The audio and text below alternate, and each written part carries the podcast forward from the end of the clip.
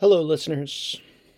This morning, by which I mean the morning of Sunday, July 23rd, I once again found myself in the pulpit at Bethany United Church of Christ in Cuyahoga Falls, Ohio. I had agreed to these two Sundays in a row uh, not too long ago and so this was the second of these two weeks where I was privileged to be a part of that congregation. And I, I was kind of amazed uh, how comfortable I felt this week. It, it, it was like, you know, sudden you do it the first time and you're you're hoping it just goes well and you don't mess anything up or do anything that's too unfamiliar. And uh, the second week today, I just felt like, oh yeah, this is what happens here, and this is what happens here, and and it, there was there was a great increase in my comfort level because I knew what to expect, and, and so so that that was that was a good. I, I feel like it it affected the way that I preached. I feel like it affected the way I led worship in positive ways, I'll add. And so, yeah, it was another good morning with those folks. And so, as you might have been able to guess, this morning or this week's podcast episode is once again going to be the sermon that I preached this morning or earlier this morning. It, it, it's yeah, whichever.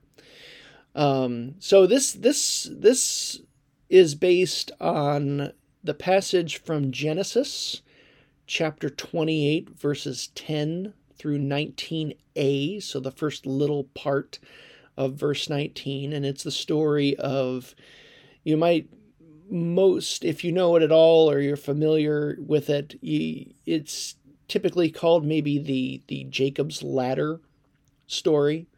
So Jacob lies down and he has a dream, and it's a dream of angels ascending and descending on a ladder, or depending on the translation, a stairway. Had a l- little bit of fun with Stairway to Heaven in the sermon, which you'll hear um, also, once again, my phone or my my watch talked to me. Thankfully, it happened near the very beginning of the service. I I have never had that happen before preaching at this church. It, it's been very strange. I get my my wrist just hit the right way or something, and and so once again, you you're to hear me interact with my Apple Watch for a second or two. But anyway, uh, this week's sermon is called A Gradual Sunrise. A Gradual Sunrise. And I think that overall it went very well. Again, I think my comfort level helped me for the better. And again, we, we had a, an enjoyable time together at Bethany UCC this morning. So here we are, here we go, a gradual sunrise based on Genesis 28, verses 10 through 19a. Welcome to the Coffeehouse Contemplative Podcast.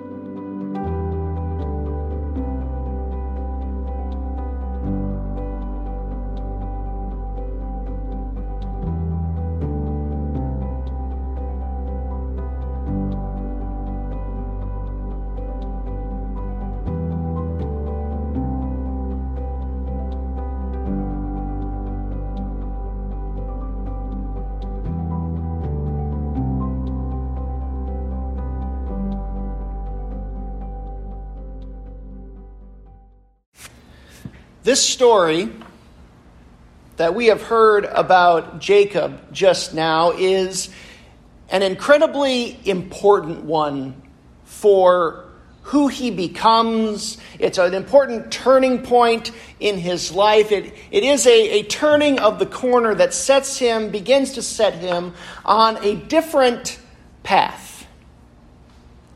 But we may or may not appreciate what how big of a moment this is without backing up a little bit. We need to we need to reconsider or or or back up and think about what has brought Jacob to this point so that we can more properly understand how big of a turning sort of moment this is for him. So, those who were here last week, those who tuned in last week, may remember that we also heard about Jacob a little bit. Jacob's story up to this point, to put it kindly, does not put him in the best light. He does not come off as the nicest guy. And again, we, we heard a little bit about that a week ago. So, Jacob, we are told, is the second born of twins, fraternal twins. I think we can deduce from what we know about both of them. Esau is the older brother, he is the one who is actually born first, and we are told he's a hairy guy. That's apparently one of his defining characteristics is how hairy he is. And so he comes out first. And then, even before this, we're told that, that these two struggled in the womb, causing their mother to say, Get these two out of here. Kind of a kind of a harbinger of how their relationship would develop over the next years and even decades. So Esau, the hairy guy, comes out first. And then right behind him comes Jacob. And we know that he comes right behind Esau because Jacob is clutching Esau's heel on the way out. So already we have this contentious relationship forming between these two.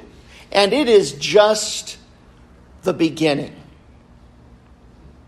We are eventually told some other things about Esau.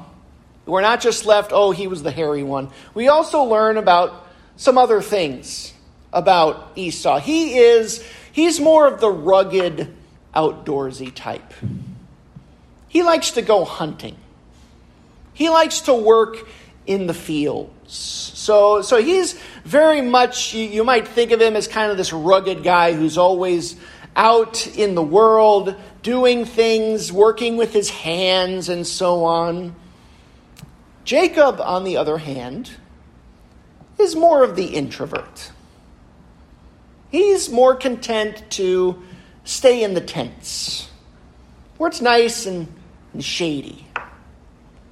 So they're already developing very different personalities, very different preferences. And we soon find out that Jacob also has a bit of an intellect.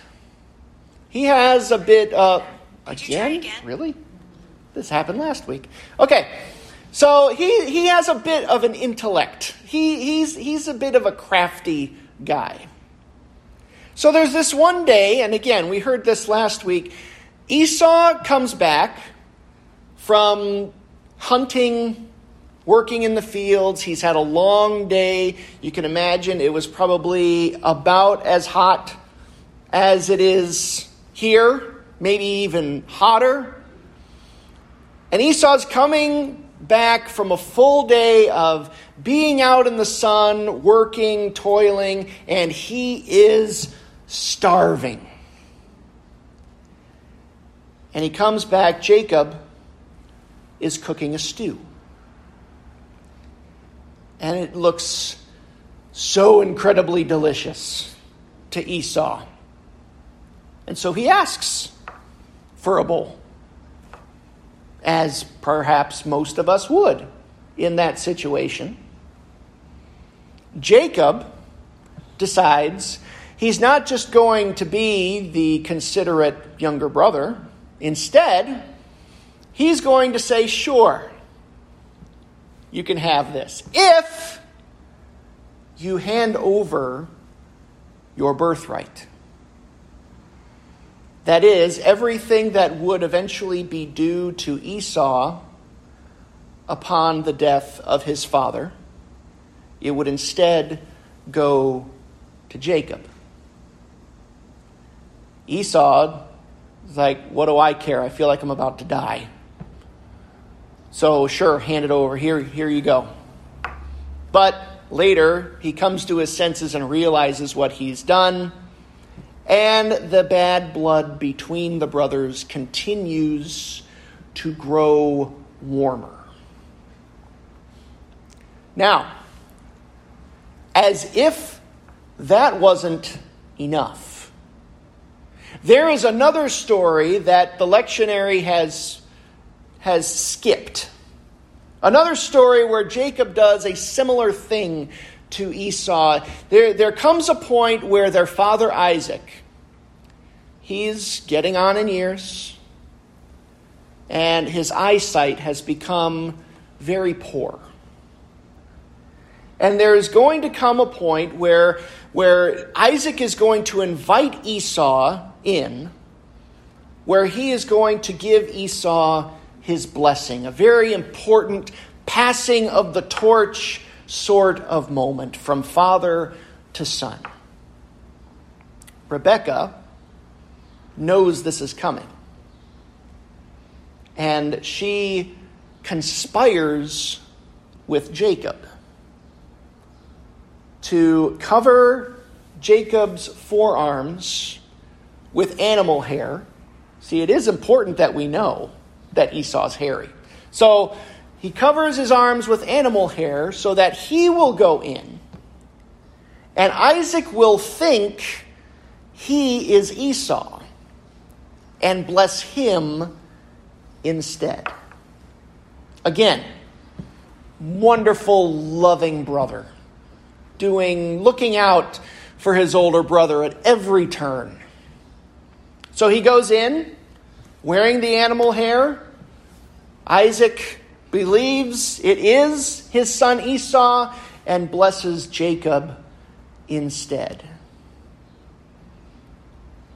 And Esau eventually, of course, finds out about this. And nothing about this, how this has played out, can be reversed, can be taken back. It is what it is. Jacob now has received both Esau's birthright and he has received his father's blessing that was meant for Esau. Now, enough of this happens over the course of a relationship you might be able to imagine how Esau is feeling about his younger, crafty brother. And nine times out of ten, you would probably be accurate. Esau is enraged. And Jacob catches wind of this and decides, you know what, I think I might go away for a while, just until things cool down around here. And so he starts off on a trip. He's on the run, he's going off to stay with his relative Laban in a place called Haran. And so now, now here we are. At this place where Jacob, it is getting close to dark. Jacob decides he's going to lie down and rest for the night. And he has this dream. A dream where there is this, depending on which translation, sometimes it's a ladder, Sometimes it's a stairway to heaven. Nothing? Okay. Thank goodness. All right. So, so Jacob sees this in his dream, and it's, it's the, this connection between heaven and earth. And not only that, but, but God speaks to Jacob. And it's a familiar refrain by this point in Genesis. I am the God of your ancestor Abraham. I am the God of your father Isaac. I have made promises to your family that this land will all eventually be yours. I will make of you a great nation. And there will be this wonderful place through whom or through which all nations of the entire earth will be blessed. Now, at this point, Jacob wakes up and he says, God is in this place, and I had no idea. What a wonderful place this is. He, he puts up a shrine. He wants to mark this occasion, he wants to mark this experience for himself. Now, this is notable for a few reasons that, that he makes this exclamation and that he, he marks this place. First, there's hardly a mention of God in Jacob's story up to this point, at least by Jacob himself. There are mentions by Isaac and others. Surely, when, when Isaac had blessed him, there, there was a, the, an understanding that God was present at that time of blessing. But for Jacob himself, there, there, we don't really get a sense of, of any kind of, of piety or practice or faith expressed. Instead, Jacob has this far been much more interested in what he can get for himself. But here he is having this very significant spiritual experience. It won't be the last that he has either.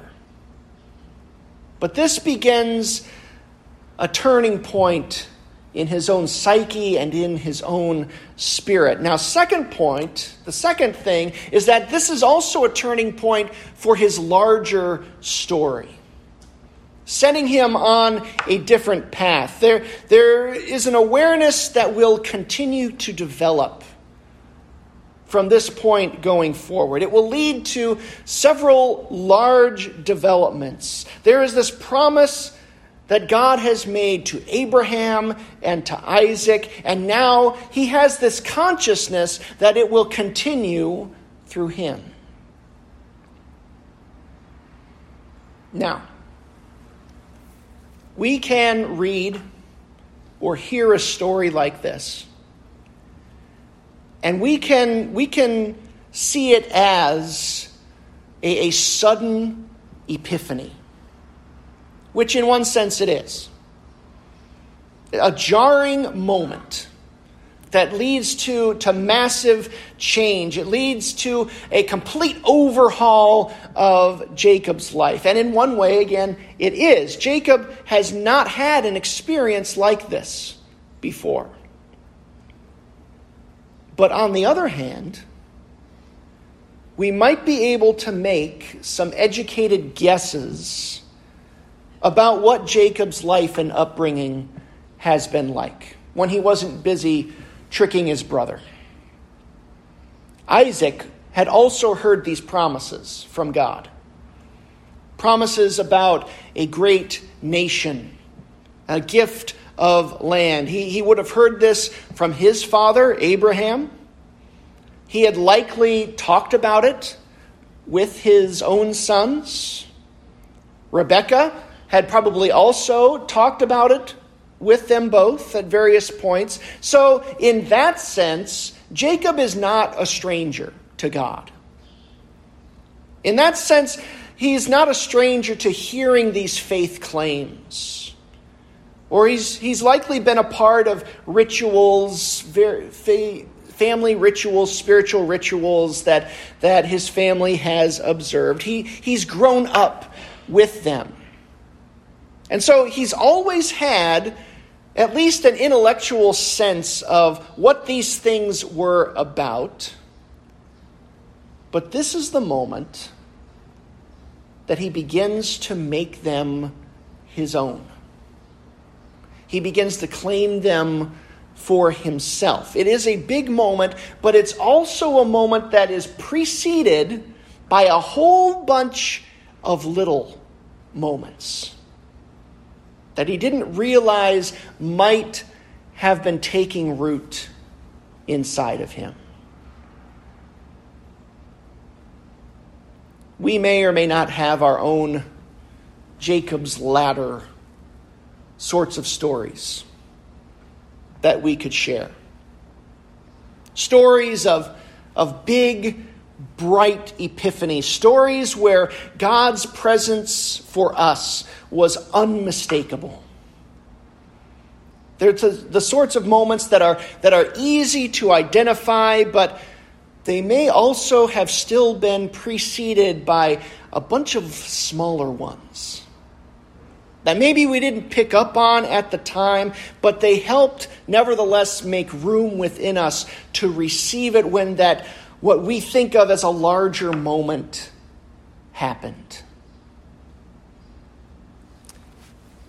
My family takes a trip every year down to Florida, Ormond Beach, just north of the city of Daytona. And one of my favorite things every year is I will I will wake up before everyone else. And if it's early enough, I'll, of course the very first thing is you got to make the coffee. That is critical.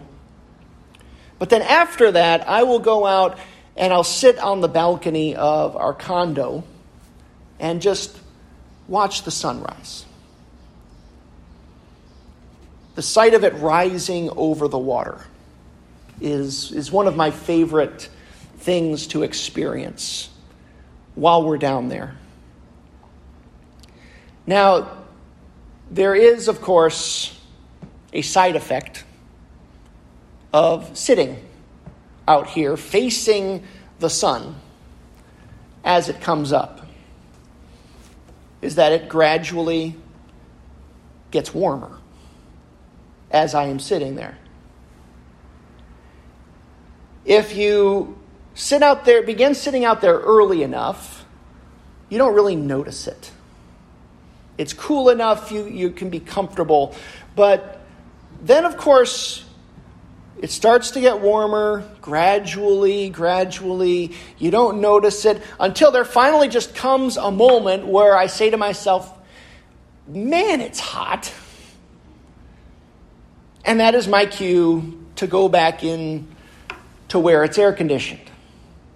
I have had my moment of watching, I've enjoyed it, but then sudden, it, it really does come as a sudden epiphany wow, I'm warm now. And so that's my cue to go back inside. I don't, don't really notice it at first. I don't notice the gradual warming happening there just comes a moment where it's like, okay, that's, I'm good. You don't realize, there, there just comes this sudden realization of how hot it has become gradually over 30 to 45 minutes. It happened gradually rather than suddenly. You don't realize it until it's just fully there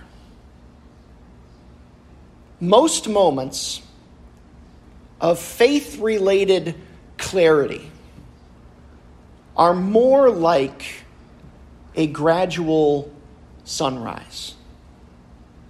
There are those big moments, and if and when they happen, they are life changing. They do help us turn a corner, but, but likely, it's likely that a bunch of smaller moments helped us receive that larger one. It's more likely that God's presence dawns on us slowly over time. There are small things that can happen, small things like a moment during worship, or a moment during a time of personal prayer, or, or a loved one just shares a word of encouragement with us. Or there's some wordless moment that we can't explain. We just we have this this this sense of something occurring that maybe we won't be able to talk about or describe for a while, if ever.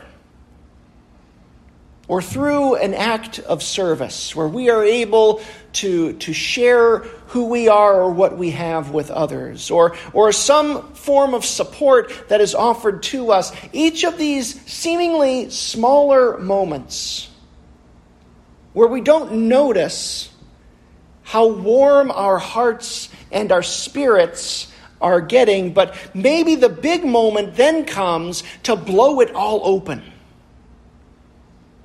Or that moment may never come, but enough smaller moments open us up enough.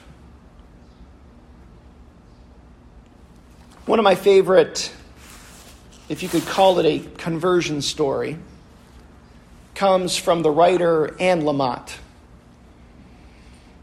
Anne tells a story of her earlier days where she is struggling with addiction, and she's doing her best in the midst of this. She, she is seeking a way out, even if it still has its hands on her for quite a while.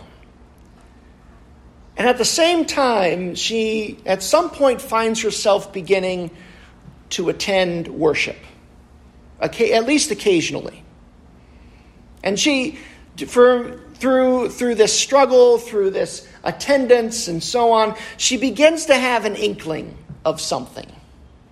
She begins to have an inkling that, that there is something larger that is, that is around her, that is within her, that, that is helping provide some strength that she can't have by herself. And she tells a story of there's one particular Sunday morning where she quite literally staggers into her church.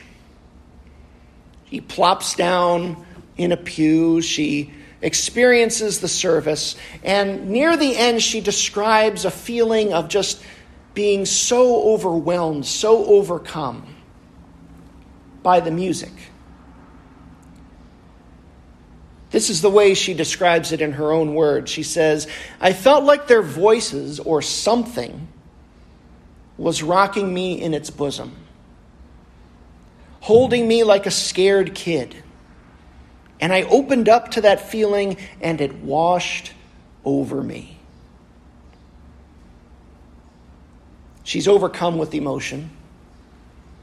She stumbles back home. She stands in her in the middle of her living room and all she really says is fine. You can come in. And that's her moment. It's not big. It's not flashy. She doesn't get to have a dream like Jacob did or anything like that, but nevertheless, she has this moment for herself, this moment of becoming open to God's presence. It's far from a Jacob's ladder epiphany, but they don't have to be. They often aren't. Instead, it's often the little things warming us over time, so gradual that we may not be able to sense the changes happening until one day we realize how high the sun is in the sky. And we realize the transformation that it has caused. And we can say, God is in this place, and I wasn't able to see it until now fine. You can come in. Amen.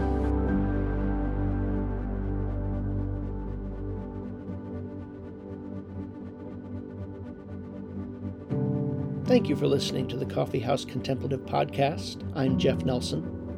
You can find more about my writing, including all my books, at jeffreyanelson.com. You can also find me on social media, Jeffrey A. Nelson on Facebook, and I'm at Bold Roast Rev on both Twitter and Instagram.